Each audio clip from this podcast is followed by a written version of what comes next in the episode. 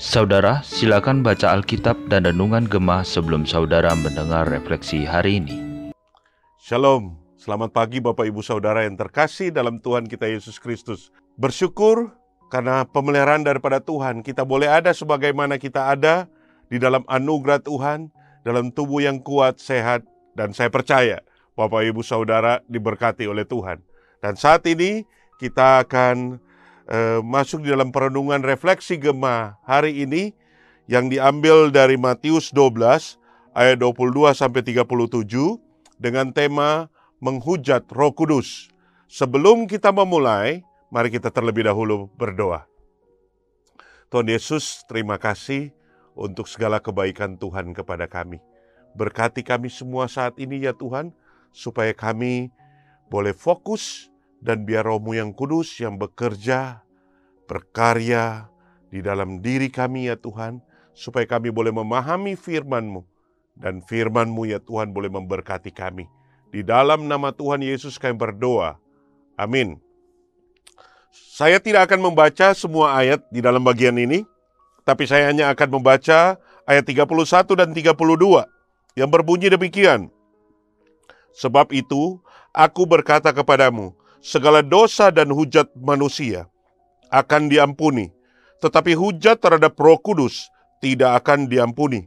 Apabila seorang mengucapkan sesuatu menentang Anak Manusia, ia akan diampuni, tetapi jika ia menentang Roh Kudus, ia tidak akan diampuni di dunia ini tidak, dan di dunia yang akan datang pun tidak. Sampai di sana pembacaan firman Tuhan. Bapak, ibu, saudara, waktu kita membaca bagian ini, maka ada dua hal yang menarik sebetulnya yang sering kali membingungkan kita. Di sana dikatakan bahwa kalau kita menghujat Roh Kudus, maka kita tidak akan diampuni. Nah, apa maksudnya menghujat di sini di dalam bagian ini? Karena sebenarnya kalau dikatakan tidak bisa diampuni, bagaimana dengan Paulus? Paulus itu juga adalah seorang penghujat daripada Kristus. Tetapi akhirnya dia diampuni. Di dalam 1 Timotius 1 ayat 13, Paulus berkata, Aku yang tadinya seorang penghujat, seorang penganiaya, seorang ganas, tetapi aku telah dikasihaninya, karena semuanya itu telah kulakukan tanpa pengetahuan, yaitu di luar iman. Nah kalau dibegitu, apa maksudnya daripada bagian ini? Yang kedua, yang juga sering membingungkan kita adalah ayat 32. Di sana dikatakan, apabila seorang mengucapkan sesuatu menentang anak manusia, ia akan diampuni. Tetapi jika ia menentang roh kudus, ia tidak akan diampuni. Apakah roh kudus lebih besar daripada Kristus? Saudara, ternyata tidak demikian. Karena kita tahu roh kudus itu diutus oleh Bapa dan diutus oleh Kristus. Nah di dalam Yohanes pasal 15 ayat 26.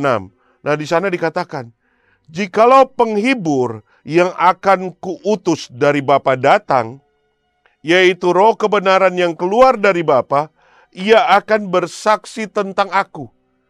Jadi roh kudus akan bersaksi tentang Kristus. Jadi konsep pemahaman yang mengatakan bahwa roh kudus lebih besar daripada Kristus. Sehingga kalau menghujat Yesus, dia akan diampuni, menghujat Roh Kudus, dia tidak akan diampuni. Bukan begitu konsepnya. Tapi sebetulnya pengertiannya adalah bahwa waktu Yesus berbicara, dia sebagai anak manusia yang hadir sebagai manusia pada saat itu. Orang sering kali menolak dia. Orang sering kali menghujat dia. Tapi penghujatan kepada dia sebagai Yesus orang Nazaret itu, itu akan diampuni. Tetapi waktu menghujat Roh Kudus atau menghujat karya Kristus yang adalah karya Roh Kudus, maka itu yang tidak akan diampuni. Kenapa demikian? Karena Bapak Ibu Saudara, kalau kita mengerti ini kita tahu sebetulnya bahwa di dalam Yohanes pasal 14 ayat 26. Di sana dikatakan, tetapi penghibur, yaitu roh kudus yang akan diutus oleh Bapa dalam namaku, dialah yang akan mengajarkan segala sesuatu kepadamu dan akan mengingatkan kamu akan semua yang telah kukatakan kepadamu. Sekali lagi, di dalam Yohanes 14:26, tetapi penghibur, yaitu Roh Kudus yang akan diutus oleh Bapa dalam namaku, dialah yang akan mengajarkan segala sesuatu kepadamu dan akan mengingatkan kamu akan semua yang telah kukatakan kepadamu. Jadi di dalam kebenaran ini menyatakan kepada kita, mengajarkan kepada kita bahwa Roh Kuduslah yang membuat kita mengerti dan memahami kebenaran daripada Kristus dan Roh Kuduslah yang membuat kita mengerti dan mengenal siapa itu Kristus. Sehingga waktu seseorang menolak Roh Kudus atau karya Roh Kudus, itu berarti dia tidak mau menerima karya keselamatan di dalam Kristus. Karena hanya Roh Kudus yang dapat memperkenalkan siapa itu Kristus. Untuk konteks kita zaman sekarang, kejadian Kristus mati di atas kayu salib, ya, kemudian pada hari ketiga dia bangkit dan naik ke sorga. Itu sudah terjadi 2000 tahun yang lalu.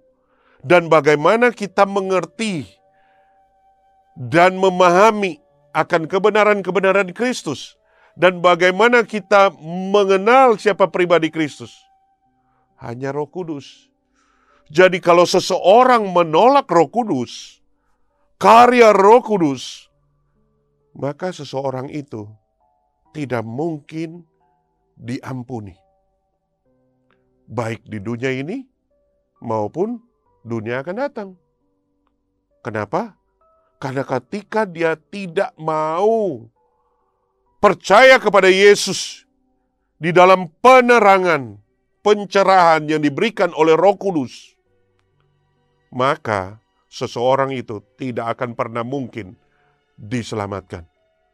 Hanya orang yang menerima Kristus di dalam karya Roh Kudus yang melahir dia untuk dia bisa percaya dan bertobat menerima Tuhan Yesus sebagai Tuhan dan juru selamat satu-satunya.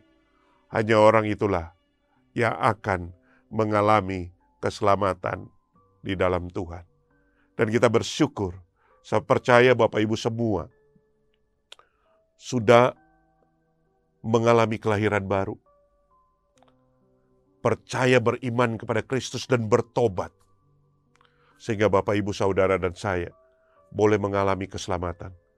Jika saudara ada yang saat ini mendengar, namun saudara belum percaya kepada Kristus, bukalah hatimu.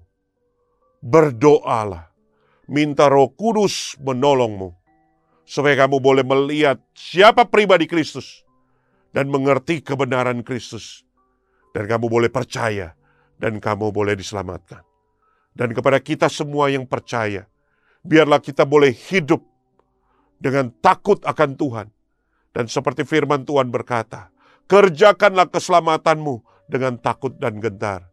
Itu boleh yang kita lakukan di dalam hidup kita. Amin. Kita berdoa. Tuhan Yesus berkati kami semua. Biarlah kebenaran firman Tuhan yang kami mengerti boleh menjadi kebenaran ya Tuhan. Yang boleh meneguhkan iman kami. Supaya kami semakin percaya kepada Engkau, Tuhan Yesus sebagai Tuhan dan Juru Selamat satu-satunya. Dan terus membuka hati kami ya Tuhan supaya roh kudus sungguh boleh bekerja dengan leluasa di dalam hidup kami ya Tuhan. Untuk kemuliaan-Mu. Di dalam nama Tuhan Yesus kami berdoa. Amin. Tetap semangat, tetap percaya. Tuhan Yesus memberkati.